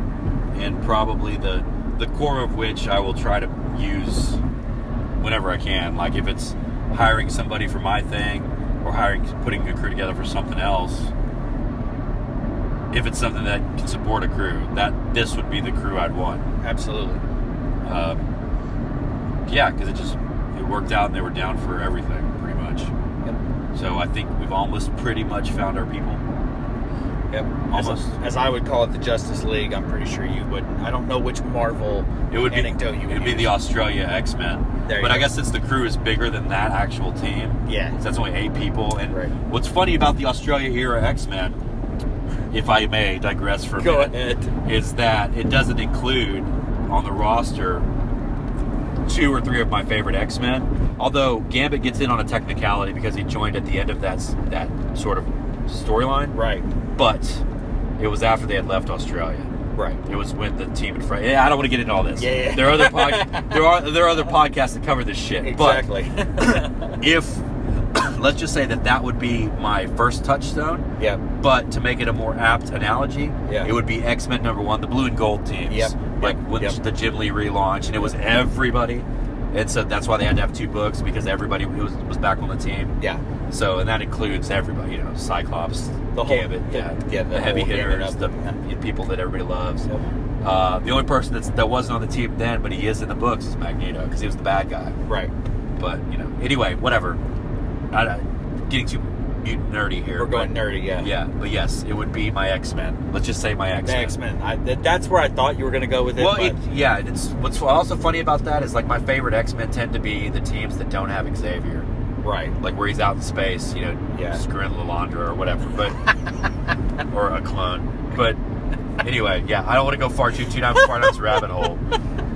But yes, my X Men. I've assembled my X Men. Awesome. There we Yes. go. Yeah, So yeah, I mean, I think I think that pretty much.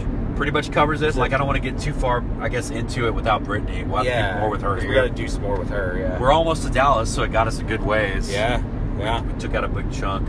Nice. Um, so yeah, if you if you guys want to check out any of that footage, it's on all of our Facebook pages. So look for Brittany Miles, Chris Warren, Mel House, Justin Powers. Yep. Look for the grounds because that's got a Facebook It page. does now have a Facebook page with pictures of all of us. Right, Penn Gillette's uh, public pages, his Twitter page. I think he reposted a couple times. Instagram. He did talk about it on his podcast. He talks about it a lot on his podcast, Yeah. PennSundaySchool.com. Uh, what was it was it Fox Five in Las Vegas? They're Yeah, the ones that Fox they, came, 5, they came to set. and which have- you can also find on all of our Facebook right, pages. they have footage of it, so you can see the tank stuff at least. Yeah, if you watch that, just remember you're going to need to advance about, you have to scrub about 20 minutes forward to see the actual story because it starts off they're covering all the news. Right, it's like they're talking about important stuff, Like, you know, yeah, like the election and murders. in homicides. Yeah, Yeah. and then they get to. They're like, how do they bury the tank story? right. and really. Oh yeah, some other stuff is happening. yeah, some other bullshit. Yeah. Um, Um, so yeah, you you can find all that stuff. It's been well covered, so uh, you can see footage and pictures of what we've been doing for the last three weeks of our lives, and also how I almost died. And uh, yeah, Yeah. check uh, check out our websites for more info. UpstartFilmWorks.net at Upstart Film on Twitter. And, Uh, go, go ahead, sorry. Uh, I think that's uh, Upstart Film on Instagram as well. There you go. And I'm at Chris War 54 on Twitter. I'm Christopher Warren on Facebook. And you always, as always, just make sure you look for the Hannibal Lecter mask. That's me. And then uh, I think it's C War 54 on Instagram. I'll double check and confirm, but I'm pretty sure I'm right about that. And then Brittany's not here, but uh, Movie, Monster on Facebook, Yeah. not the porn page. Yep. Um, I think that's pretty much it. 869 is her film. Yep. Go check it out. Um, we'll talk at you next time. Yep. Adios.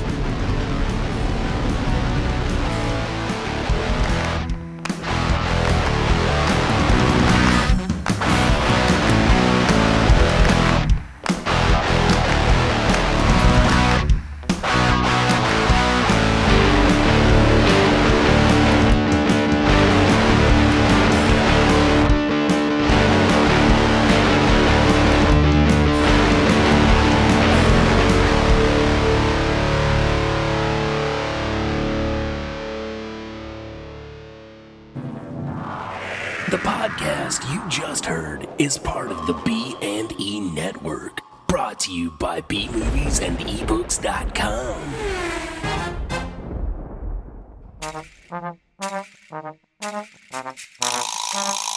Man, okay, yeah. So we live in a we live in like the ghetto. It's like rough. Like there's gangsters and shit. We have to keep all the podcast windows makes us closed. no money. We can't move. Like there's like there's like a shootout going on regularly. Why do you, okay, stop. Why do you say shit like that? Like, like why do you? Why does he say say shit like we live in the ghetto and there's shoot ups regularly? Just for the clarity of the podcast, there's not. Two versus three. Nerds with beers and opinions. a weekly podcast hosted by Cody, Kyle, and Greg. New episodes every Thursday at bmoviesandebooks.com.